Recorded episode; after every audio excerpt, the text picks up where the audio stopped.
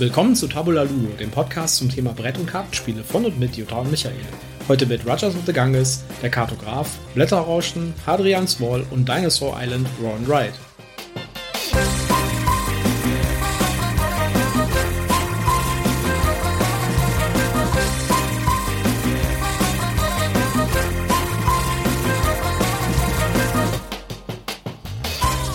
So, da sind wir mit der Ausgabe Nummer 5. Ja, hallo zusammen. Ich hoffe, ihr habt wieder Spaß auf uns. Diesmal sind wir wieder unterwegs. Das heißt, die Klangqualität äh, kann vielleicht doch ein bisschen wieder hallig werden. Äh, wir sind also nicht in unserem Spielezimmer, wo viele Spiele stehen und deswegen den Schall, der Schall gut geschluckt wird. Aber wir versuchen unser Bestes. Wir haben vielleicht auch ein bisschen äh, Vögel zwitschern. Ja, oder sonstige Nebengeräusche. Wir versuchen das zu unterdrücken, aber man ist hier vor nichts gefeit. Aber zur Ausgabe Nummer 5 haben wir tatsächlich jetzt auch fünf Spiele heute vorbereitet. Genau, und wir haben wieder ein Special für euch vorbereitet. Ja, und zwar geht es diesmal um äh, Roll and Rides und Flip and Rides. Da müssen genau. wir vielleicht erstmal erklären, was das überhaupt ist.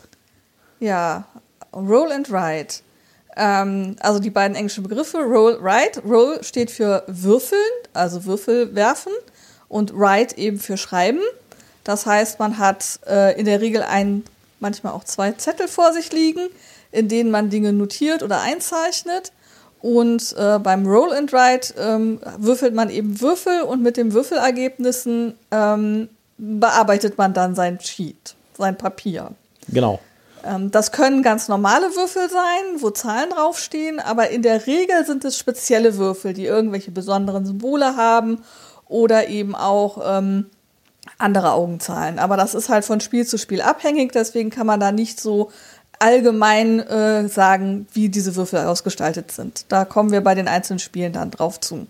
Und du erklärst jetzt, was ein Flip and Write ist. Ein Flip and Write ist quasi dasselbe, äh, nur dass man statt Würfel nimmt man ein Kartendeck und äh, flippt quasi Karten von dem Kartendeck. Das ist so der Unterschied. Äh, macht eigentlich für, äh, die, für das Spielgefühl keinen, wirkliche, keinen wirklichen Unterschied, ob es ein Roll and Write und ein Flip and Write ist. Deswegen sehen wir die auch alle jetzt hier so in einer Kategorie. Genau. Äh, aber wir haben eine bunte Mischung davon.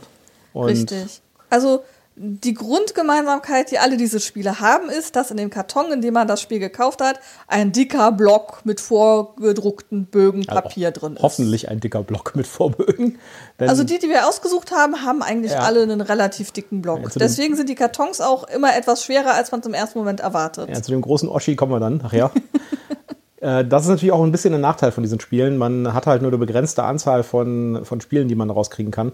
Aber bei ganz vielen davon, äh, zum Beispiel im Kartografen, zu dem wir gleich kommen können, da kann man auch Blöcke nachkaufen. Bei anderen ist es so, da sind dann so viele äh, Formulare drin oder von diesen, von diesen Blöcken so viele, so viele Seiten drin, dass man eigentlich sagen könnte, ich glaube, wenn man die alle durch hat, dann werden wahrscheinlich die Miepel, die da drin sind und die Würfel und die Karten schon so abgegriffen sein, dass es tatsächlich mal Zeit ist für eine neue, für, für, für einen Neukauf. Ja, wobei wir ja auch eins dabei haben, wo es äh, eine App dafür gibt, dass du gar kein Papier mehr brauchst, genau. sondern es direkt in genau. der App äh, einträgst. Und das betreffende Spiel ist auch tatsächlich unser Geheimtipp. Also äh, wir, wir, machen das jetzt so nach Clickbait-Art, ja. Das äh, dritte wird euch weghauen. Das fünfte wird euch Oder das fünfte. Was das fünfte? Das, das ist das, fünfte. Das, das fünfte wird euch weghauen. Genau, bleibt daran. Bleibt dran. Das letzte Spiel ist das Beste. So, wir, es fehlt uns aber noch unser Werbehinweis. Genau, richtig, der Werbehinweis. Ähm, wie immer, ähm, wir müssen darauf hinweisen, dass dies hier alles Werbung ist, da wir äh, Produktnamen nennen und Hersteller und auf unseren Shownotes auch entsprechende äh, Links haben zu den Produkten und nach deutschem Recht gilt dies alles als Werbung, auch wenn wir nicht gesponsert sind, keine äh, Produkte geschenkt bekommen haben, sondern wir haben das alles selbst gekauft und äh, machen das hier aus Überzeugung, weil wir die Sachen wirklich gut finden und Bock darauf haben, darüber zu sprechen. So, wo wir gerade bei der Werbung sind, wir haben einen Shop, wo man T-Shirts kaufen kann mit unserem Logo drauf. Und eigentlich haben wir diesen Shop nur, damit wir uns T-Shirts kaufen können mit unserem Logo drauf. Aber falls ihr Bock habt, mit diesen T-Shirts oder Hoodies oder anderen äh, Merchandise-Produkten rumzulaufen, greift zu und habt Spaß damit. Ja, Kleiner Disclosure, wir verdienen ein bisschen Geld an jedem Shirt, das da verkauft wird. Äh, wir haben die, das Ganze sehr konservativ angesetzt. Also wir verdienen, glaube ich, so zwei Euro um den Dreh rum pro Shirt, das da verkauft wird. Äh, und das geht dann in die Gemeinschaftskasse hier und da bezahlen wir dann unser Equipment und so weiter von. Genau. Gut, kommen wir zum ersten Spiel. Genau. Das erste Spiel ist Rajas of the Ganges, The Dice Charmers. Mit Hilfe von acht Symbolwürfeln nehmt ihr euer Schicksal in die eigene Hand, um Provinzen auszubauen, Waren zu sammeln und auf dem Markt zu verkaufen, einflussreiche Persönlichkeiten im Palast für euch zu gewinnen und den Ganges zu bereisen. Derjenige, dessen Geld und Ruhmesleiste sich bei, den, sich bei Spielende am weitesten überschneiden, gewinnt diesen Wettlauf um Reichtum und Ruhm. Ja, fangen wir gleich mit einem der besten Roll and Rides an, finde ich. Ja, das ist schon ein ziemlich gutes Spiel. Ich komme mal kurz noch zu den äh, Zahlen, Daten, Fakten. Ähm, Spielerzahl ist von zwei bis fünf Spielern, Spieldauer 30 bis 45 Minuten, Altersempfehlung ab 12 und kosten tut das Ganze im Moment so um die 16 Euro. Was ein echter Schnapper ist, finde ich. Das ist ein echter Schnapper. Ja, also wenn ihr auf, ähm, auf wirklich schön gemachte Roll and Rides steht und das Konzept mal ausprobieren wollt, ist das, glaube ich, ein guter Einstieg, weil das ist von den Komplexitäten, würde ich sagen, so im Mittel. Es ist einfach zu bekommen. Man kann das bei jedem Spieleladen kaufen. Ähm, sollte man eigentlich kaufen können bei jedem Spieleladen ja. oder im Internet. Und äh, was man nicht von allen Spielen auf unserer Liste heute sagen kann. Und ähm, es ist einfach auch ein richtig schönes Spiel. Also äh, das, es gibt ja auch noch das große Ratchet of the Ganges, das ist auch toll. Das Brettspiel, das Brettspiel ja, mag genau. ich auch sehr gerne. Und äh, hier ist es tatsächlich so, dass ich äh, nicht wirklich entscheiden kann, welches von den beiden besser ist. Ich finde die beide Knüller. Ja, also ähm, es ist halt tatsächlich so, dass Dice Charmers ist halt ein bisschen kürzer, also du bist schneller durch. Mhm. Ähm, das heißt, das ist vielleicht das, äh, das man spielen sollte, wenn man äh, einen begrenzten Zeitrahmen hat und eben nur die 45 Minuten hat. Das Ratchas of the Ganges Brettspiel dauert ja dann schon eine Stunde bis anderthalb Stunden. Ja. Ähm, das ist dann vielleicht ein bisschen länger. Das heißt, das könnte schon mal ausschlaggebend sein. Aber vom Spielgefühl her sind und auch von der Umsetzung her sind sie beide sehr nah beieinander. Ja. Und äh, dementsprechend fällt es mir ja auch extrem schwer zu sagen, welches gefällt mir besser. Ähm, ja, also ähm, einfach ausprobieren. Die Mechaniken liegen auch sehr nah zusammen. Also ja. das hier ist ein, ist ein Dice-Drafting-Spiel. Das heißt, äh, man würfelt mit einem Anzahl von Würfeln und dann suchen sich die Spieler jeweils Würfel aus und äh, je nach Startspieler ist halt, man hat man den Erstzugriff oder halt auch den Nicht-Erstzugriff. Und ein Spiel, ein Würfel wird immer aus dem Spiel genommen. Genau. Und die, die Spielerinteraktion ist halt über diese Würfeldrafting gegeben. Ja, also das ist, ähm, äh, da ist man, das ist ja so ein großes Problem bei diesen Roll and Rides und Flip and Rides, dass man da unter Umständen halt in so eine Situation kommt, wo jeder für sich spielt und am Ende werden einfach die Punkte verglichen. Das haben wir tatsächlich auch hier. Ja. Aber ähm, das habe ich bei diesem Spiel, fällt das gar nicht so sehr ins Gewicht. Also es ist nicht das Spiel, wo die, wo die größte Spielerinteraktion ist, die wir hier auf der Liste haben. Aber es ist trotzdem in einem Maß, wo ich sagen würde, das funktioniert echt gut und man spielt noch zusammen und hat das Gefühl, dass man zusammen spielt. Genau. Ähm, der Text hat schon relativ viel umrissen, worum es geht. Wir sind also in Indien unterwegs als Ratchas und versuchen eben unseren Ruhm und unseren Reichtum zu mehren. Ähm, dazu wählt man eben aus Würfeln bestimmte Aktionen. Ähm, man braucht einmal eben äh, eine kurze Erklärung, was die verschiedenen Symbole bedeuten und was ich tun kann. Aber dann bin ich halt wirklich sehr schnell im Spiel drin. Ähm, ich suche mir auf meinem Papier ähm, die verschiedenen Aktionen aus, die ich tun will, streiche die ab, kriege dafür ähm, Benefits, die ich dann wieder für was anderes einsetzen kann. Und das ist eben auch so der Reiz an diesem Spiel, dass man eben versucht, möglichst lange Folgeketten zu bauen. Dass ich eben hier dann was kriege, damit ich da dann wieder was tun kann, was mir wieder einen Bonus gibt, mit dem ich dann woanders wieder was tun kann. Und äh, so eben möglichst viel aus einem einzigen Zug im Grunde genommen rauszubekommen. Merkt euch diese Mechanik, die wird uns nachher nochmal wieder begegnen. Und zwar nochmal in äh, sehr ausgewalzter Form. Genau. bei einem anderen Spiel. Ähm, ich finde bei dem Spiel, also sowohl bei dem Dice Charmers als auch bei dem Brettspieler, wie gesagt, die liegen ja sehr nah beieinander, ähm, das Thema sehr gut getroffen. Man hat ja. dieses Indien-Flair, ähm, halt einfach von der Optik her, ähm, das ist stimmig, das passt. Ähm. Ich finde es auch, auch einfach mit Liebe gemacht. Da ist ja. halt zum Beispiel äh, ein Würfel wird immer nicht gewählt. Und der wird dann immer auf so einen kleinen Pappelefanten gelegt, der dabei genau. ist. Und dieser Pappelefant, äh, der hat eigentlich überhaupt keinen spieltechnischen Sinn. Den hätte man auch einfach weglassen können. Naja, er sagt, wer der Erstspieler ist und welcher Würfel gerade nicht ja, im Spiel ist. Ja, aber eigentlich hätte man ihn nicht gebraucht. Ja? ja? Also eigentlich ist das eigentlich fluff. Aber trotzdem ist es halt nett, dass es den gibt und dass man da den kleinen Würfel draufladen kann und so. Also es ist schon ja. wirklich mit Liebe gemacht. Das merkt man halt bei dem Spiel auch. Und sie haben es halt tatsächlich geschafft, äh, ganz viele Aspekte von dem großen Brettspiel einfach darüber zu, äh, darauf zu übernehmen. Nicht nur die äh, ganzen Icons und so und die Bezeichnungen und sowas, sondern auch, ähm, wie zum Beispiel die Siegpunkte verteilt werden, also dass das so gegenläufig ist, dass man Geld und, und, und Ehre oder Siegpunkte, Ruhm, Ruhm genau, ähm, Geld und Ruhm quasi gegeneinander laufen und sobald die sich ähm, treffen, ist das Spiel vorbei und der Spieler hat gewonnen. Ja, der andere hat noch einen Nachzug. Es kann also sein, dass der auf dem letzten Moment noch überholt, wenn der dann eben eine größere Überschneidung hinbekommt, als der erst, der es erreicht hat. Aber ähm, das ist im Grunde genommen die Zielsetzung. Ähm, das hat natürlich oder gibt dem Spieler halt auch sehr viele Möglichkeiten, ähm, sein Ziel zu erreichen. Man kann eben sagen, ich gehe nur auf Geld und weniger auf Ruhm, dann trifft man sich halt an einer anderen Stelle dieser beiden Leisten. Wenn jemand anders sagt, ich gehe mehr auf Ruhm, dann ist da die Überkreuzung halt auf der anderen Seite. Oder aber man versucht es ausgeglichen zu bekommen, dann ist man irgendwo auf dem unteren Sheet, auf der, auf dem, auf der unteren Kante des Sheets, ähm, sodass man da eben ganz unterschiedliche Strategien verfolgen kann. Es gibt unheimlich viele Varianten, wie ich meine, mein, ja, wie ich mein Reichtum und meinen Ruhm mehren kann, ohne dass es jetzt unübersichtlich und überladen wirkt. Ähm, ja, es ist ein schönes Spiel. Also ich habe da super viel Spaß dran und ähm, kann das eigentlich nur jedem ans Herz legen. Ähm, ja. Gut, wie viele Punkte geben wir dem? Ähm, kommen wir erstmal dazu, die ähm, Broadgame Geek Bewertung liegt bei 7,6. Ähm, mhm. Also ich muss ganz ehrlich sagen, für mich liegt das Spiel tatsächlich ähm, ich würde jetzt mal sagen, bei einer 8,5. Okay. Ich würde es ein bisschen niedriger bewerten, auch im Vergleich zu anderen Spielen hier auf der Liste. Ich würde es so bei einer 7,9 sehen. Also so kurz vor der 8, würde ich sagen. Also okay. es ist ein wirklich sehr gutes Spiel und ich glaube 7,6 ist tatsächlich ein bisschen bisschen läppsch dafür, was da geleistet wurde. Und wie gesagt, wenn ihr in das Konzept Roll and Ride einfach mal reingucken wollt, dann ist das der ideale Einstieg, weil das ist einfach, es ist schön, es äh, hat alle Aspekte und es ist halt günstig und auch einfach zu kriegen. Genau. Ja. Gut. Der nächste Kandidat auf der Liste ist der Kartograf. Die nördlichen Reiche sollen endlich urbar gemacht und dem Königreich Nalos angeschlossen werden. Im Auftrag ihrer Majestät Königin Gimnax sollt ihr das Land kartieren. Doch auch die Dragul erleben, erheben Anspruch darauf. Zieht kluge, kluge Grenzen, um euren Einfluss zu behaupten und entdeckt die begehrtesten Ländereien. Ja, in so einem kurzen Satz dreimal verhaspeln, aber gut.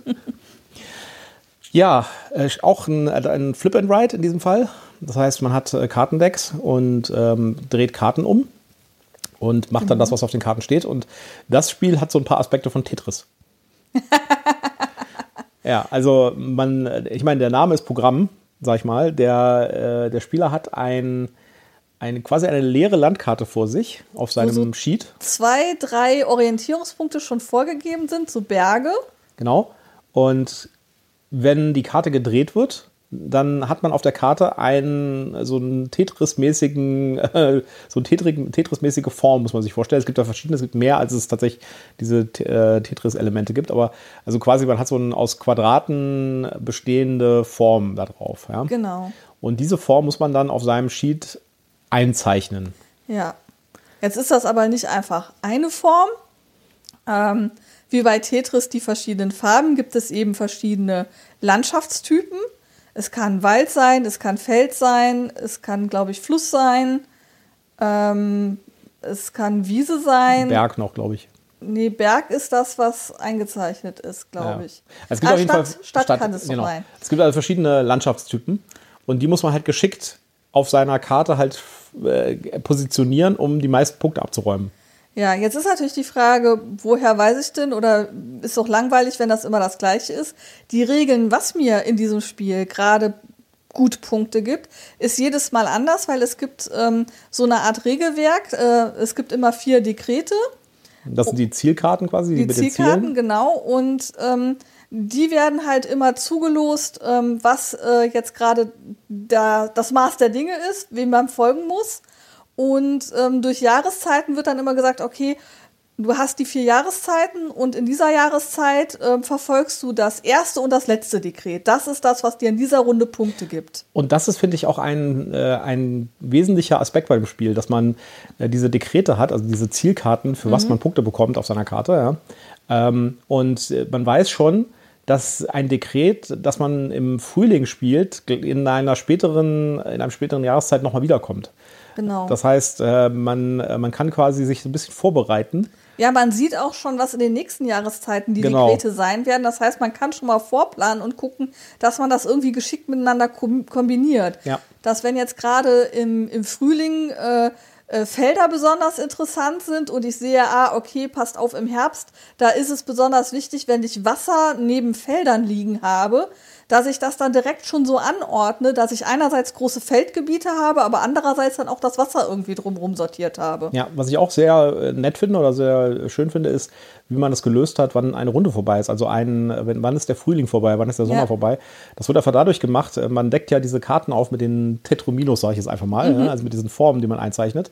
Und äh, jede von diesen Karten hat eine Zahl drauf. Und äh, sobald man eine, eine gewisse Anzahl, äh, eine gewisse Summe von diesen Zahlen erreicht hat, die steht auch wieder auf den Season-Karten, äh, dann ähm, ist, ist die Season vorbei und man geht zur nächsten Season über. Und dann kommen auch die neuen Dekrete. Das heißt, es gibt dann neue Ziele, die man ja. verfolgen muss. Jetzt klingt das alles erstmal so, als ob man so stumpf nebeneinander herspielt und am Ende seine Punkte vergleicht, was du ja am Anfang schon angeschnitten hast. Aber es gibt wenigstens eine Spielerinteraktion, weil manchmal zieht man eben kein Tetraminus einfach, sondern man zieht ein Monster-Tetraminus. Und dann hat, sagt die Karte, okay, hier, ist ein, hier, sind, hier kommen Monster und die müssen eingezeichnet werden. Aber du darfst die Monster nicht selber einzeichnen, sondern du gibst das äh, Blatt an deinen Sitznachbarn und er zeichnet bei dir die Monster ein. Das äh, hat, also von, von allen Spielen, die wir auf der Liste haben, hat das Spiel, glaube ich, die wenigste Spielerinteraktion, muss ich sagen. Also das hört sich jetzt an, als ob das irgendwie cool ist. Das funktioniert auch. Also man kann halt so ein bisschen disruptiv dem Gegner äh, oder dem, dem Nachbarn so ein bisschen in die äh, in, in die Parade fahren, indem ja. man den, das Monster platziert. Weil wir haben das meistens zu zweit gespielt. Ich glaube wesentlich, wo man dann ja eigentlich nur tauscht die Blätter. Ja. Ich glaube, es wird noch mal wesentlich interessanter, wenn man zu dritt oder zu mehr Spielern spielt und dann wirklich jemand anders dir das einzeichnet. Ja. Weil wenn du zu zweit spielst, hast du ja immer so, dass wenn ich besonders fies zu meinem Gegenüber bin, muss ich damit rechnen, dass der auch besonders fies zu mir ist. Wenn aber jemand anders bei mir was mhm. einzeichnet, dann kann ich ja richtig fies sein, weil der andere wird sowieso fies zu mir sein, weil der hat von mir selber ja nichts zu befürchten. Da, auf der Packung steht auch, glaube ich, man kann das mit beliebig vielen Spielern spielen. Genau, richtig. Also ähm, zu, den, zu den Zahlen, Daten, Fakten, Spielerzahl 1 bis 100, wahrscheinlich weil genau 100 Blatt drin ja, sind. Das zeigt aber auch so ein bisschen, dass die Spielerinteraktion halt irgendwie sehr limitiert ist. Ja, wobei ich bei 1 bis 100, also wenn da jetzt wirklich 100 Leute sitzen, da frage ich mich, wie sieht man denn, welche Jahreszeit gerade ist und welches Heterominus ja, man einzeichnet. da, muss man, da muss man Elektronik, glaube ich, dann zum Einsatz bringen. Ist auch ein bisschen ein Gag insofern. Ja, also ähm, die Spielerdauer ist 30 bis 45 Minuten. Ja, ähm, ist ein Flip and Ride, genau. Also ähm, so ist auch einfach ah, zu bekommen, ne? Also ist auch ein günstiges Spiel. Ist ein günstiges Spiel, so um die 15 Euro. Wenn man manchmal kann man einen Schnapper machen, dass es nur 10 Euro kostet. Ein richtig schönes Spiel. Ähm, und äh, somit äh, auf jeden Fall eine Empfehlung von uns. Ja, das äh, eins muss man noch anmerken. Die, das, das Spiel hat auf jeden Fall am Ende des Spiels wahrscheinlich die schönsten Ergebnisse auf dem Blatt weil im Gegensatz zu den anderen Spielen, wo man mehr so ein Formular hat, hat man hier eher so eine Freifläche. Und man kann da sich beliebig künstlerisch austoben, wie man da jetzt die Wälder einzeichnet und wie man da die Berge einzeichnet, wie man da die Ebenen einzeichnet. Ja, also man hat natürlich so ein bisschen aus äh, die Symbole aus alten Landkarten so als Vorgabe. Genau so. Aber ähm, ich glaube, der Verlag hat da ja auch regelmäßig irgendwie so Wettbewerbe, genau. wer macht die schönste Landkarte bei der Kartograf. Genau, also da gab es tatsächlich, also ich glaube, es gab mindestens zwei davon, Wettbewerbe von Pegasus, wo die gesagt haben, schickt uns eure, eure schönsten Landkarten, die da rausgekommen ja. sind, ein. Ähm, es ja. gibt übrigens zu dem Spiel erstens noch äh, eine kleine Mini-Erweiterung. Mhm. Ähm, und es gibt auch noch eine zweite Variante, die Kartografin, ähm, wo man dann nochmal einen anderen Plan hat, der ein bisschen abgewandelt ist, wo man natürlich andere ähm, Ereigniskarten hat, also wie die Tetraminus, die man einzeichnen muss, aussehen. Und ähm, da kommen dann zu den Monstern noch Helden dazu, mit denen man dann die Monster wiederum bekämpfen kann, die einem eingezeichnet wurden. Ähm, das ist nochmal eine schöne Variante, finde ich. Und die beiden Spiele sind unabhängig. Das sind also beides voll. Das sind beides Vollversionen und man kann aber auch hingehen und die beide miteinander kombinieren, um dann eben noch mehr Varianz in das Spiel reinzubringen. Mhm. Mhm. Gut. Bewerbung, Be Be Bewertung? Ähm, also ich würde dem Spiel ähm, jetzt eine glatte 8 geben. Ja, es ist ein bisschen wenig äh, Spielerinteraktion, aber es macht trotzdem großartige Laune. Ähm, ich finde die Umsetzung sehr schön und das Spiel macht mir einfach Spaß und es ist halt so, so ein schönes Absackerspiel. Wenn man das Großes, Komplexes gespielt hat, dann noch so einen kleinen Kartografen hinterher, ähm, finde ich eine gute Sache. Ja, bei mir gibt es Abzüge für die äh, fehlende Spielerinteraktion, muss ich ehrlich sagen. Ich finde es ein, ein, gutes Spiel. Es ist auch äh, einfach schön, weil man so ein bisschen kreativ auch sein kann dabei und viel mehr kreativ als bei den anderen Spielen. Aber trotzdem würde ich dem jetzt nur eine 7,5 geben. Du findest, man ist da weniger äh, mehr kreativ als bei dem letzten? Ja. Nee, bei dem letzten ist man viel kreativer. Vielleicht sollten wir darüber nochmal bei dem letzten reden. Ja, genau. Bleibt am Ball, das letzte ist der Geheimtipp von uns. Genau. Ähm, bei äh, Broadgame Geek ist es übrigens mit einer 7,7 bewertet. Ja. So, dann War auch auf ganz vielen Bestelisten. Genau, dann äh, zum nächsten Jahr. Spiel. Zum nächsten Spiel. Okay, das nächste Spiel heißt Blätterrauschen. Jahreszeiten im Wald. Wie die Jahreszeiten im Wald vergehen, so wandelt sich dort auch das Land. Pflanzen, Tierwelt und der Fluss, alles ist in diesem Kreislauf eingebunden. Durchstreift den Wald mit Würfel und Stift und notiert eure Entdeckungen. Für jede Jahreszeit gibt es ein thematisch passendes Spielblatt mit eigenen Wertungsmöglichkeiten. Wer sammelt die meisten Punkte? Bei diesem Spiel hatte ich eher das Gefühl, dass ich ein Puzzle spiele. Erklär doch mal, wie es funktioniert. Ja.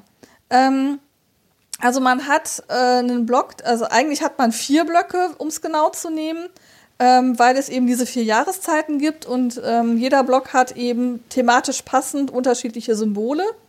Ähm, diesmal hat man ein Raster, wo bereits Bilder auf dem Plan drauf sind, ähm, die eben auch zu der Jahreszeit so ein bisschen passen. Im Frühling sind halt Vögel drauf, ein Fluss fließt durch das Blatt, ähm, es gibt blühende Bäume, nein, blühen tun sie noch nicht, es gibt Bäume, blühen tun sie ja meistens erst im Sommer oder Herbst. Ähm, es gibt ähm, äh, Insekten, die zur Jahreszeit passen, es gibt äh, Pflanzen, die zur Jahreszeit passen und ähm, wie schon angedeutet, jedes Blatt hat ein bisschen seine eigene Regel. Also jedes Jahreszeit hat etwas andere Regeln.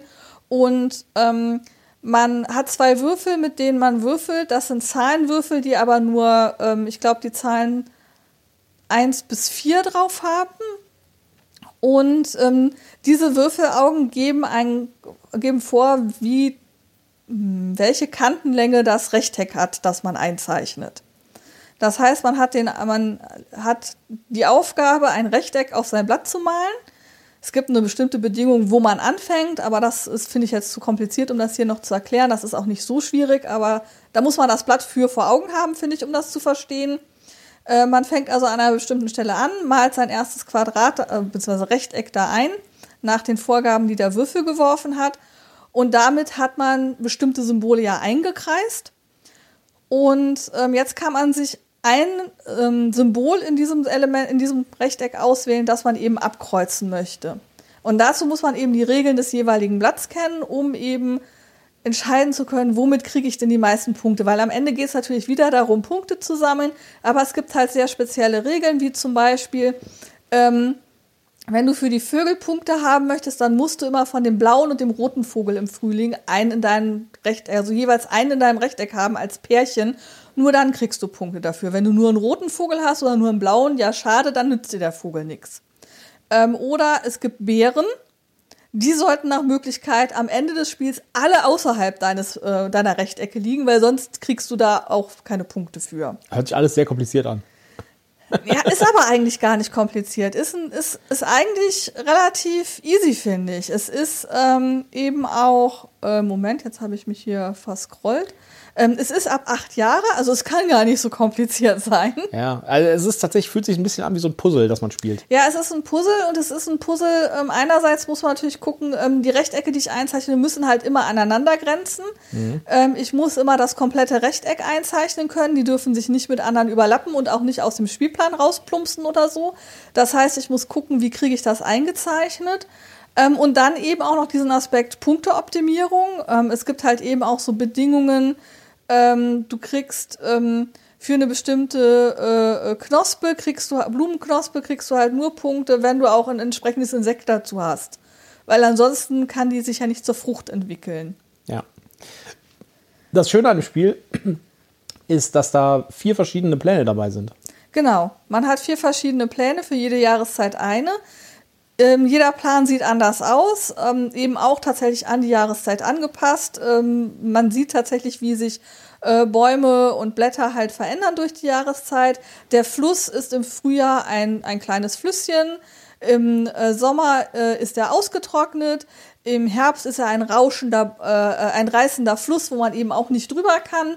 Und im Winter ist er eingefroren. Und je nachdem, welche ähm, Ausprägung der Fluss gerade hat, ändert sich halt die Regel, was ich tun kann oder was ich nicht tun kann. Ähm, und äh, wie gesagt, auch die Regeln ändern sich. Ähm, in dem einen muss ich den Bär ausschließen, im anderen muss ich irgendein Tier ähm, überall mit eingeschlossen haben, damit ich meine Punkte kriege. Also man muss sich tatsächlich für jedes Blatt mit den für dieses Blatt geltenden Regeln auseinandersetzen. Und ähm, das erhöht natürlich dann auch nochmal den Wiederspielwert, wenn man einfach sagt, okay, von Frühling habe ich jetzt genug gehabt, jetzt spielen wir mal den, den Winter und gucken mal, ähm, wie sich das dann verhält. Das, äh, das, das, schön, also das finde ich das Schöne an dem Spiel, dass man quasi vier verschiedene äh, Blätter hat, aber das zeigt auch so ein bisschen diesen Puzzle-Charakter. Ja, ja. Also man äh, muss halt immer, man, man spielt das Spiel und denkt die ganze Zeit so, okay, wo zeichne ich jetzt das nächste ein? Was ist am besten, äh, was ich jetzt mache? Nehme ich das, dann bekomme ich irgendwie hier Punkte, nehme ich das, dann mache ich irgendwie das voll oder so. Also das fühlt sich so ein bisschen an wie Kartograf in gewisser Beziehung, weil man halt auch so, ein, so, eine, so eine Karte hat, wo man Sachen einzeichnet.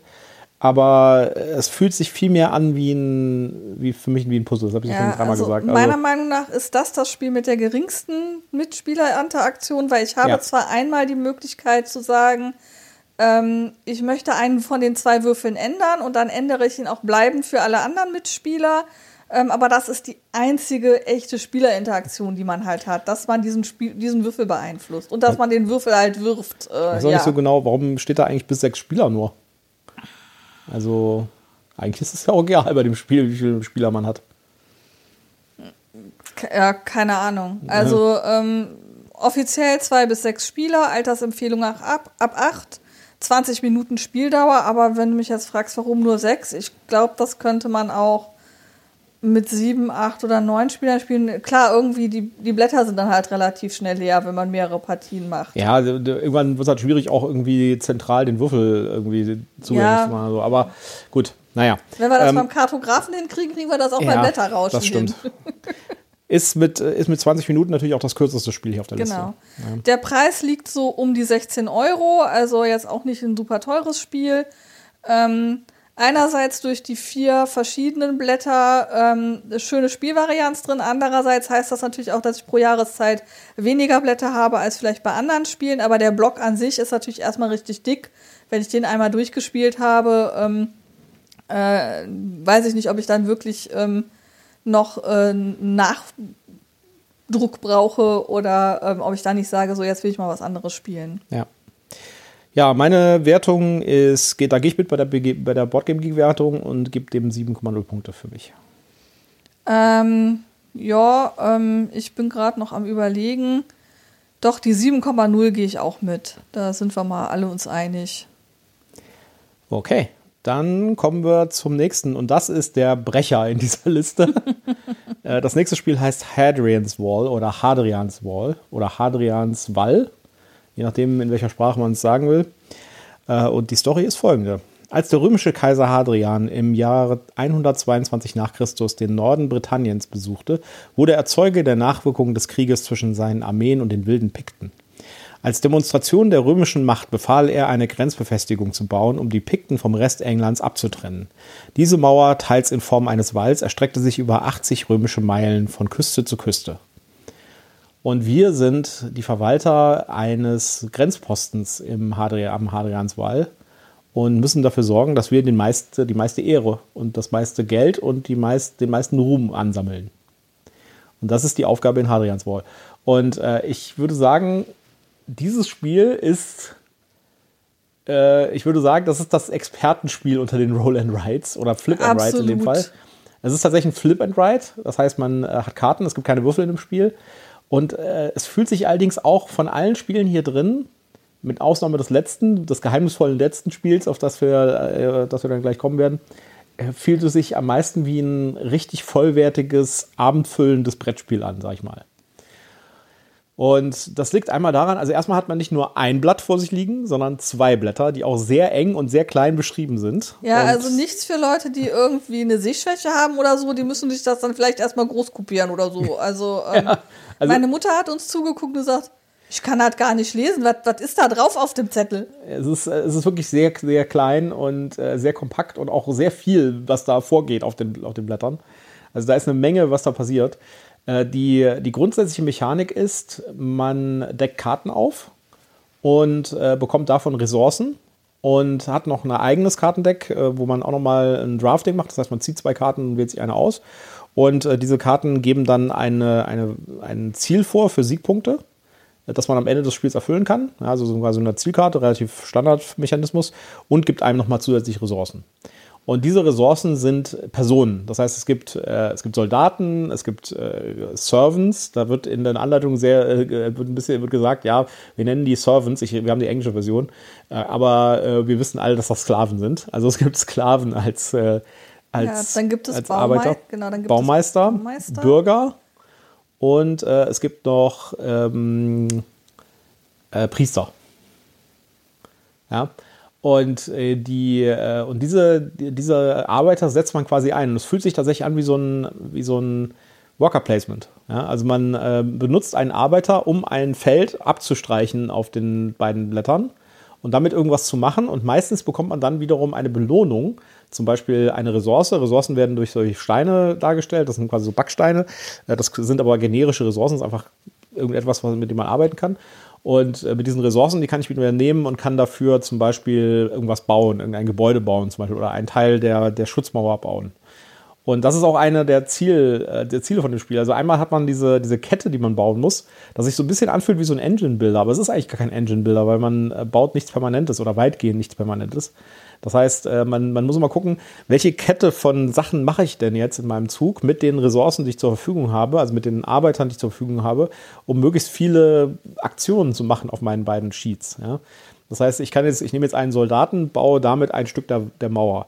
Wenn ich das gemacht habe, bekomme ich dafür einen Baumeister. Den Baumeister nehme ich wieder und setze den äh, in den Gärten ein, um einen Garten zu bauen. Ah, nee, halt den Garten darf ich aber noch gar nicht bauen, weil ich nämlich noch nicht genug Priester habe. Genau, weil ich noch nicht genug Priester habe, aber für die Priester brauche ich Bürger, weil das ist die Ressource, die eingesetzt wird, um die Priesterleiste voll zu machen. Also wo bekomme ich denn jetzt um Himmels Willen diesen Bürger her? Genau. Und äh, ach, ich kann den Bürger bekommen, wenn ich äh, diese, wenn ich den, wenn ich eine Ressource nehme und die ähm, dazu benutze, um Handel zu treiben, dann schalte ich hier einen Bürger frei. Ja. Also und das ist, das ist eigentlich, das ist so der, der Inhalt von diesem Spiel. Man sucht auf seinem Blatt, wie man bestimmte Sachen bekommt, die man jetzt gerne machen möchte. Und, Ja, und alles genau. läuft auf dieses Ziel hinaus. Man hat auf dem einen Blatt äh, die, die Grenzmauer stehen, also den Wall, ja, und den muss man ausbauen. Der hat verschiedene Ebenen. Es gibt da also ein Vor und dann gibt es eine Vormauer und dann eine Mauer und dann gibt es so äh, Palisadenzaun. Palisadenzaun und sowas. Und das kann man nach und nach bauen und das kann auch halt äh, eines der Ziele sein auf seinen Zielkarten, die man erfüllen, bekommt, äh, erfüllen muss und am Ende des Spiels äh, noch Punkte bekommt. Äh, und dann kann man noch äh, die hier Soldaten ausrüsten, ja, also äh, Man kann seine. Soldaten trainieren. Genau. Und es gibt eine Garnison auf der linken Seite der Mauer, in der Mitte und auf der rechten Seite. Und jetzt kommen wir zum Ende eines Zuges. Also wenn man alle seine Ressourcen ausgegeben hat, und äh, das kann relativ lange dauern, also man hat in den meisten Fällen nicht nur die, an- die, die, äh, die Ressourcen zur Verfügung, die man am Anfang des Zuges hat, sondern man bekommt ja während seines Zuges noch neue. Das heißt, das ist so ein konstantes, ich lege eine Ressource in die, in die Kasse zurück, äh, in, die, äh, in die Bank zurück und bekomme eine andere dafür und irgendwann ist halt tatsächlich alles ausgegeben. Und wenn das passiert, dann kommen die Pikten. Denn nach jeder Runde, und es gibt sechs Runden insgesamt von diesen Spielrunden, äh, greifen die Pikten an. Und das wird äh, durch Karten wiederum gemacht. Das heißt, man zieht eine gewisse Anzahl von Karten. Das ist in jedem Zug anders. Das gibt so, eine, so ein kleines Brettchen, das das anzeigt. Und dann zieht man zum Beispiel vier Karten. Und auf jeder Karte wird gezeigt, äh, wo die Pikten angreifen. Links, rechts oder in der Mitte. Und dann können die halt zum Beispiel zweimal rechts und zweimal links angreifen, wenn man vier Karten gezogen hat. Und dann muss man halt seine Garnisonen auf der rechten Seite und auf der linken Seite ausgerüstet haben, um die abzuwehren. Wenn man die nicht abgewehrt hat, bekommt man äh, Disdain, nennt sich das. Strafpunkte. Strafpunkte, die am Ende des Spiels Minuspunkte sind auf die äh, Siegpunkte. Genau. Und wenn man das geschafft hat, bekommt man, äh, kriegt man halt Siegpunkte. Und Siegpunkte gibt es auch in mehreren Kategorien. Es gibt also äh, hier äh, Honor und, äh, und Valor und sowas. Es gibt also irgendwie drei oder vier verschiedene Genau. Kategorien von Siegpunkten. Gläubigkeit. Gläubigkeit, genau, Ruhm, Piety. Ansehen. Ja. Äh, Und äh, auf diesen verschiedenen und diese verschiedenen Siegpunktleisten geben einem auch wieder Ressourcen. Also wenn man da eine bestimmte äh, Level erreicht hat, bekommt man wieder zusätzliche Arbeiter oder man kann irgendwelche bestimmten Gebäude freischalten, die man dann bauen kann und so, die einem dann wieder Bonus gibt. Also das Ganze hört sich sehr kompliziert an, ist es auch. Ja, also wir haben, wir haben tatsächlich erstmal einen Abend damit verbracht, das Regelwerk uns anzugucken und zu verstehen, wie dieses, diese beiden Blätter funktionieren und diese ganzen Mechanismen funktionieren. Und dann haben wir dann äh, uns hingesetzt und dann auch wirklich mal eine Runde gespielt. Aber es hat richtig Laune gemacht, es war richtig toll. Ja, das also man hat, ich habe so das Gefühl beim Spielen, man hat so einen Flow, man surft quasi so auf diesen Ressourcen. Ja. Genau, man versucht auf diesen Ressourcen möglichst weit möglichst getragen weit zu getragen werden. zu werden. Genau. Ja. Also man denkt sich wirklich so, oh, jetzt habe ich hier noch was gefunden, wie ich, noch einen, wie ich mir noch einen Soldaten besorgen kann. Oder, ah, ich habe noch eine Ressource. Vielleicht kann ich damit noch was machen. Und dann ist es natürlich auch, dass dadurch, dass, das, dass, dass die Möglichkeiten so komplex sind, dass man diese zwei Ja. Blätter hat, da findet man dann vielleicht noch irgendwas und sagt, oh ja, da hinten, da kann ich noch was tun. Und, und dann steht man auf einmal da und denkt, ach guck mal, da habe ich jetzt noch einen Baumeister gekriegt. Was macht Ein denn damit? Baumeister, was kann ich denn jetzt mit diesem Baumeister machen? Was wäre denn jetzt am sinnvollsten? Ja. Ich könnte die Mauer, ich könnte das vorausbauen. Ah, nee, halt. Dafür muss ich erst noch was anderes tun, das geht nicht. Hm, wo setze ich ihn denn dann ein? Ah, ich kann meinen Soldaten trainieren. Ja, dann trainiere ich meinen Soldaten. Ja, aber ein paar Sachen finde ich ein bisschen makaber. Irgendwie soll, äh, soll oder Gladiatoren werden dadurch trainiert, dass man äh, ihnen irgendwie Bürger vorwirft und der Bürger dann in die Kasse zurückgeht. Das ist Ja. natürlich auch ein interessantes Konzept. Naja, auf jeden Fall, ähm, die, ähm, die Spielerinteraktion ist ein bisschen limitiert, finde ich, aber sie haben es versucht, sag ich mal. Ja gut, aber man hat schon Spieleraktionen, weil man so ein paar Sachen hat, wo man, wenn man zum Beispiel Handel treibt, wo man dann eben die Karte von jemand anderem mitbenutzen kann, dann muss der aber die Ressource kriegen, die Ja. ansonsten, wenn ich meine eigene Karte benutze, in die Kasse geht. Da ist schon so ein bisschen Interaktion. Oder beim- wenn ich beim eben, Scouting. Wenn ich den Scout, genau, wenn ich da eben die Form von dem anderen übernehmen will, dann muss ich dem eben den Soldaten dafür geben. Also es gibt, es gibt auf dem, äh, der Scout ist so eine Art Mini-Kartograf in diesem Spiel drin. Also Genau. hat, hat quasi eine Mini-Version des Kartografen in äh, Hadrians Wall drin. Und äh, das, äh, das, das ist ganz unten rechts auf dem zweiten Sheet. Aber äh, trotzdem, also die Spielerinteraktion ist, äh, also man guckt halt tatsächlich nur auf die Karte des Gegners. Das heißt, es würde auch völlig ausreichen, wenn einfach gar kein anderer da wäre und man einfach eine Karte aufdecken würde, die Ja. da liegt auf dem leeren Platz. Das stimmt Das schon. würde auch funktionieren. Es gibt sonst eigentlich keine Spielerinteraktion. Trotzdem ist das ein, ist das ein extrem, äh, extrem ähm, befriedigendes Spielerlebnis, sage ich jetzt mal. Ja, und es ist natürlich auch, wenn du, wenn du Mitspieler hast, dann kriegst du natürlich so Sachen mit wie, Moment mal, der hat jetzt seine Produktionsstraße schon so weit entwickelt, dass der jetzt schon sechs Ressourcen bekommt Wie am Anfang das? des Spiels. Wie Wie, hat das? er das denn hingekriegt? Das kann doch gar nicht sein. Ja. Ähm, Äh, zu den Zahlen, Daten und Fakten ähm, empfohlen für Spielerzahl 1 bis 6. Wobei ich tatsächlich meine, ja gut, ähm, es gibt, die Ressourcen sind natürlich limitiert, es gibt diese Brettchen, die ich brauche. Ähm, macht wahrscheinlich Sinn, es auf 1 bis 6 zu begrenzen. Altersempfehlung ist ab 12, finde ich persönlich möglicherweise ein bisschen knackig, weil es halt wirklich sehr komplex und sehr unübersichtlich ist. Spieldauer 30 bis 60 Minuten. Ich habe jetzt gar nicht geguckt, wie lange wir tatsächlich gespielt haben. Ich glaube, wir waren ein bisschen über den 60 Minuten. ja, aber es, die Zeit war nicht, also man die ist nicht, die ist gut vorbeigegangen, sag ich mal. Ja, also es, es, die Zeit ist verflogen und es hat mega Laune gemacht. Deswegen weiß ich auch gerade nicht, wie lange wir tatsächlich gespielt haben. Ähm, aber wenn man halt so einen Rahmen hat, wo man sagt, ich habe jetzt nur noch eine Stunde Zeit, dann sollte man vielleicht etwas nehmen, wo man ein bisschen weniger Zeit hat, ähm, damit man dann nicht nachher irgendwie abbrechen muss oder so. Ja. Ähm, Preis ist tatsächlich eben, weil es auch gerade nicht auf äh, Deutsch erhältlich ist. Doch, doch, ähm, das gibt's auf Deutsch. das gibt's auf Deutsch. Ja, ja, das gibt's Ah, auf Deutsch. Okay, ich habe es nirgendwo auf Deutsch gefunden. Doch, doch.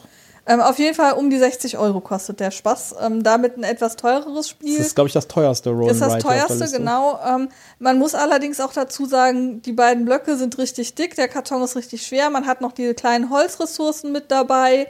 Ähm, man hat diese Brettchen, man hat die Karten, also es ist von der Ausstattung her das, wo am meisten im Karton halt ja, drin also ist. die Ausstattung und der Material, was da drin ist, ist eigentlich wie ein normales Brettspiel, würde ich sagen. Ja, also das ist am nächsten dran am normalen Brettspiel. Ist auch in einem normalen Brettspielformat, hier von diesem typischen äh, West Kingdom ähm, Boxformat. Das, äh, die, der Karton ist unglaublich schwer.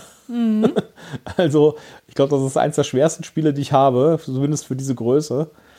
Aber es lohnt sich. Also wer das mal, wer das noch nicht gespielt hat, würde ich dem auf jeden Fall mal äh, empfehlen, es mal auszuprobieren irgendwo.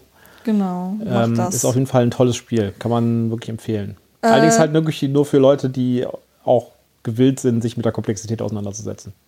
ja, die Broadgame Geek Bewertung liegt bei 8,1. Wo Ja. liegst du denn? Da würde ich auf jeden Fall mitgehen. Also 8,1 sehe ich auch so.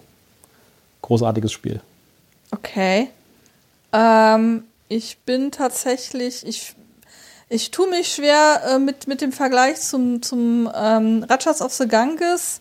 Da habe ich ja vorhin eine 8,5 vergeben, ähm, weil ich es einfach auch sehr liebe. Ähm, hier das Hadrian's Wall würde ich tatsächlich auch mit einer 8,5 bewerten wollen, weil ich finde es einfach super cool, dieses Spiel.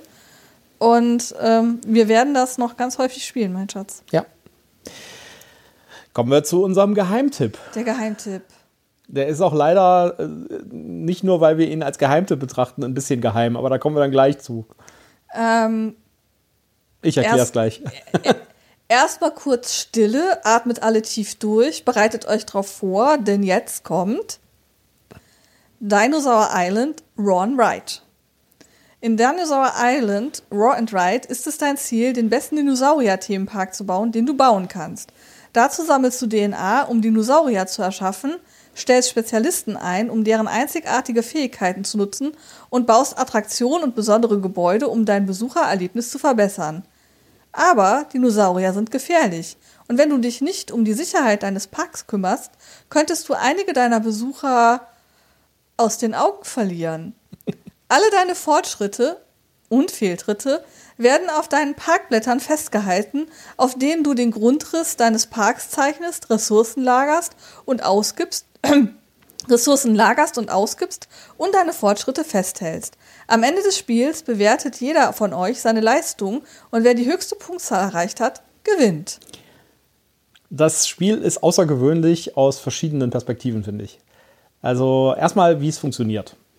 Ähm, das ist ein, äh, ein Roll and Ride, das heißt, es gibt Würfel und die Würfel sind wunderschön. Das sind solche äh, durchsichtigen, ähm, bernsteinfarbigen Würfel. Äh, Natürlich ein bisschen so äh, Jurassic Park-mäßig, ja, der Bernstein. Die DNA der Dinosaurier Der DNA ist von den- Bernstein umschlossen. Ja, also sehr schöne Würfel sind dabei, sind auch richtig große Würfel. Und die draftet man aus einem richtig schönen Sack, der dabei ist, also so ein Säckchen, so ein rotes Samtsäckchen. Und dann würfelt man das und dann äh, wird, werden Würfel gedraftet. Das heißt, jeder Spieler nimmt sich einen Würfel ja, und äh, nimmt sich dann die Ressourcen bzw. die DNA, die auf dieser Seite abge äh, die, die der Würfel geworfen wurde. Und äh, das macht man dann je nach Spieleranzahl verschieden oft. Das heißt, beim Zweispielerspiel zum Beispiel draftet dann jeder zweimal. Und äh, es bleibt immer ein Würfel übrig am Ende der nicht genommen wird und dieser Würfel äh, gibt die Gefahr wieder, die äh, zu der, in dieser Runde dazukommt. Das heißt, es gibt so ein Konzept von, von Danger, Gefahr und von Security, die man erzeugen muss. Und wenn man zu viel Danger hat und zu wenig Security, werden halt Besucher gefressen Ja. in seinem Park. Äh, gut, aber äh, das, das, das Außergewöhnliche an diesem Spiel ist, man hat diesen, dieses Sheet vor sich und man zeichnet da auch auf Leisten ein und man hat auch so ein, äh, so ein, so ein kartografmäßiges Freifeld, wo halt sein Park ist. Da kann man Gebäude einfügen und Die auch, wieder eine Dinosauriergehege. spez- die auch wieder eine spezielle Form haben, je Genau. nachdem, was für ein Gebäude ich baue. Und die Hat sind- wieder so ein bisschen was von Tetris. Genau, und die sind in jedem Spiel anders, weil die werden aus einem Kartendeck gezogen. Äh, Das heißt, es gibt zwei Varianten, äh, zwei Varianzen in diesem Spiel. Einmal ähm, drei Gebäude, die speziell sind für, eine, für ein Spiel. Die werden aus dem, aus dem Kartendeck und der Rest der Karten wird nicht benutzt. Und äh, dasselbe nochmal für Spezialisten, das heißt Personen, die dann bestimmte Fähigkeiten haben. Und das ähm, bietet halt in jeder Runde ein komplett anderes Spielgefühl, weil in jeder Runde hat man eine anderes, andere Kombination von diesen Gebäuden und Spezialisten. Aber jetzt kommt das Außergewöhnliche. Man baut nicht nur Sachen auf seinem Sheet, sondern das Ganze wandelt sich plötzlich in der zweiten Phase von so einem Spielerzug in ein klassisches Walker Placement. Dann hat in, man hat in der Mitte hat man so ein Brett liegen, also ein Spielbrett quasi, auf denen äh, so mehrere Funktionen sind. Das ist relativ minimalistisch. Es gibt äh, vier oder fünf verschiedene Walker Positionen. Und äh, man, äh, man setzt seinen Würfel, den man gerade noch benutzt hat, um die Ressourcen zu bekommen, den setzt man auf diese Walker-Positionen. Und äh, auch da gibt es wieder Spielerinteraktionen, denn äh, sobald jemand eine Walker-Position benutzt wird, benutzen möchte, wo schon ein Würfel liegt, und das sind nur wenige, das heißt, das äh, kommt ständig dazu, bei, äh, auch bei je mehr Spieler, desto häufiger, ähm, nimmt man die, die, ähm, die Gefahr, die auf den unten liegenden Würfel, also der Würfel, der da schon liegt, hat eine, eine, eine Gefahrwert, ja, zum Beispiel 1, 2 oder 3 Punkte. Und äh, die muss man dann halt in seinen Park mit aufnehmen und dann wieder mit Security sorgen, dass es abgefangen wird. Das heißt, man hat hier ein, ein Spiel, was so ein Hybrid ist aus einem Roll and Ride und einem Worker, klassischen Worker Placement. Ja, man hat hier einfach ganz viele Elemente. Du hast, wie du schon sagst, dieses Worker Placement. Man hat diesen Roll and Ride, dass man eben Würfel zieht. Man hat aber eben auch diesen Puzzle-Charakter, weil man eben sein, sein, seine ähm, Gebäude auf seinem Park platzieren muss. Und da geht's ja dann auch noch darum, am Ende des äh, Zuges hat man dann eben die Tour, die eben, wo man eben versucht, alle Gebäude abzufahren, die man auch noch mit Wegen verbinden muss. Da kann man dann auch nochmal besondere Punkte für bekommen. Ähm, das heißt, es gibt auch hier wieder ganz viele Aspekte, die man im Auge behalten muss und die man ja optimieren muss. Ja, also ich finde ich find das äh, von den ganzen Spielen hier auf unserer Liste das innovativste und das am, clever, das am cleversten gemachte in Bezug auf die Spielerinteraktion. Das Spiel hat wirklich Spielerinteraktion. Und äh, das würde ich sagen, äh, macht das auch sehr clever, äh, verbindet das sehr clever mit diesen Roll-and-Ride-Mechanismen. Und das ist einfach ein tolles Spielgefühl. Und man hat diesen kreativen Aspekt, den man auch beim Kartografen hat, weil man halt diese Freifläche hat und kann da irgendwie Gebäude einzeichnen und muss halt ein bisschen gucken, wie man mit dem Platz haushaltet da und wie man die verbindet mit den Wegen, sodass die Touren möglichst viele Punkte geben, die man genau. am Ende genau. eines Zuges macht. Ähm, dann gibt es diesen sehr spaßigen Aspekt mit der Gefahr und den, den Danger-Dingern. Also man, es werden halt so ein paar Besucher immer gefressen. Ja. Das, äh, das ist halt was, was man verhindern sollte, möglichst, ja, um keine Minuspunkte zu bekommen. Also es ist einfach in jeder Beziehung ein schönes Spiel. Es ist grafisch total schön gemacht. Das Material ist unglaublich gut. Äh, die, ähm, die, die, der, das gesamte Spielgefühl finde ich einfach wahnsinnig toll. Das äh, ist ein ganz außergewöhnliches Spiel und ist mit keinem anderen Spiel auf dieser Liste vergleichbar. Von der Komplexität äh, würde ich sagen, ist es jetzt auch nicht so, dass es jetzt, also es ist ein Kennerspielniveau, würde ich sagen, es ist kein Familienspiel, aber es ist weit entfernt von Hadrians Wall. Ja, also das mhm. ist ein, eine andere Ebene. Und das ist was, was man einfach so mal auf den Tisch legen kann und sagen kann, pass mal auf, wir haben jetzt irgendwie, ähm, spielen heute Abend ein kleines lockiges Spiel für eine Stunde, Dreiviertelstunde vielleicht, ein bisschen weniger. Und dann spielen wir mal hier, bauen jeder einen Dinosaurierpark. Genau, Spielerzahl äh, empfohlen 1 bis 4. Ich wüsste ja, ja gut, äh, mit, da, mit dem Worker Placement ja, wird es natürlich schwierig. Geht tatsächlich da nur vier muss Leute man Wirklich, äh, ja mit, mit den vier Leuten, mit mehr wird es meiner Meinung nach nicht funktionieren. Ja. Altersempfehlung ist zehn Jahre, 30 bis 45 Minuten hast du schon gesagt. Ähm, ich finde, es ist auch ein sehr schönes Spiel. Ich persönlich finde das Farbschema und einige von den Grafiken nicht ganz so schön, aber wer bis hierhin schon die Folgen gehört hat, weiß, ich bin da sehr speziell und mäkelig unterwegs. Aber ähm, von der Spielerinteraktion und überhaupt von dem Spielkonzept her, finde ich, ist es ein tolles Spiel und macht auf jeden Fall Laune. Ähm, Preis liegt mit 30 Euro ein gutes Stück unter dem Hadrian's Wall. Ja, und da sind wir schon bei einem Problem, denn das Spiel ist nicht einfach zu kriegen. Das, äh, das, war, ein, das war eigentlich nur so ein Side-Project von einem größeren Spiel, nämlich Dinosaur World. Und äh, das habe ich damals auf Kickstarter gebackt, deswegen habe ich das. Äh, ich, es ist im Moment nicht lieferbar und es gibt auch keine deutsche Version. Es soll angeblich dieses Jahr nochmal kommen, aber im Moment ist es halt nicht zu bekommen. Aber wer die Chance hat, das irgendwo zu spielen oder zu, vielleicht noch, noch irgendwo herzubekommen, dann kann ich das nur empfehlen. Die, äh, das, das, das, das Krasse daran finde ich, wir haben auch das große Spiel gespielt und ich finde das große Spiel, also der, eigentlich der, der Hauptgig von diesem Kickstarter, finde ich nicht so gut wie das Raw and Ride. Ich finde dieses Raw and Ride deutlich besser als das, als das große Dinosaur World. Das ist dasselbe Spielgefühl, nur hat man das Gefühl, dass das große Dinosaur World äh, halt irgendwie zu viel Ballast noch hinzufügt. Also ich ja, es finde, ist ein bisschen schwerfälliger. Irgendwie. Ja, es ist schwerfälliger. Es ist nicht so, es ist nicht so locker länger, flockig. Ja, es ist länger. Und äh, ich finde, das Raw and Ride hat äh, kondensiert diesen Inhalt und das Spielgefühl genau darauf hinaus. Und die Grafik ist natürlich da übernommen. Ne? Auch der, die ganzen Icons und so weiter sind alle übernommen. Es ist also ein bisschen so popartige auf, von, auch teilweise von den 80er Jahren inspirierte Grafik ist das. Und ja, also kann ich, das ist wirklich ein außergewöhnliches Spiel. Es ist, fliegt auch so ein bisschen unterm Radar. Ich habe davon nichts gehört. Es gibt da irgendwie gar keinen Hype drum um dieses Spiel, mhm. dass es eigentlich verdient hätte. Es vielleicht ein, lösen wir den Hype jetzt aus. Vielleicht. also äh, ich weiß gar nicht, wie viele Punkte es auf Boardgame Geek hat. Ähm, da hat es 7,9 Punkte. Ja, da würde ich auf jeden Fall deutlich drüber gehen. Also ich würde das mit 8,5 bewerten.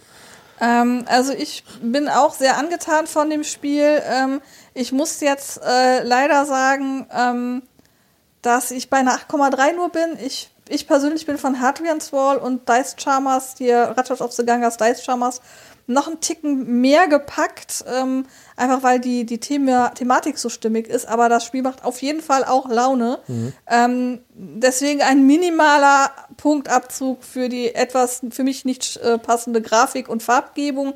Aber das ist halt meckern auf sehr hohem Niveau und das Spiel macht auf jeden Fall Laune. Was noch anzumerken ist, es gibt für dieses Spiel eine App. Also ich äh, verstehe auch nicht, warum das so unter dem Radar fliegt, dieses Ding, weil da hat man wirklich so viel Arbeit reingesteckt.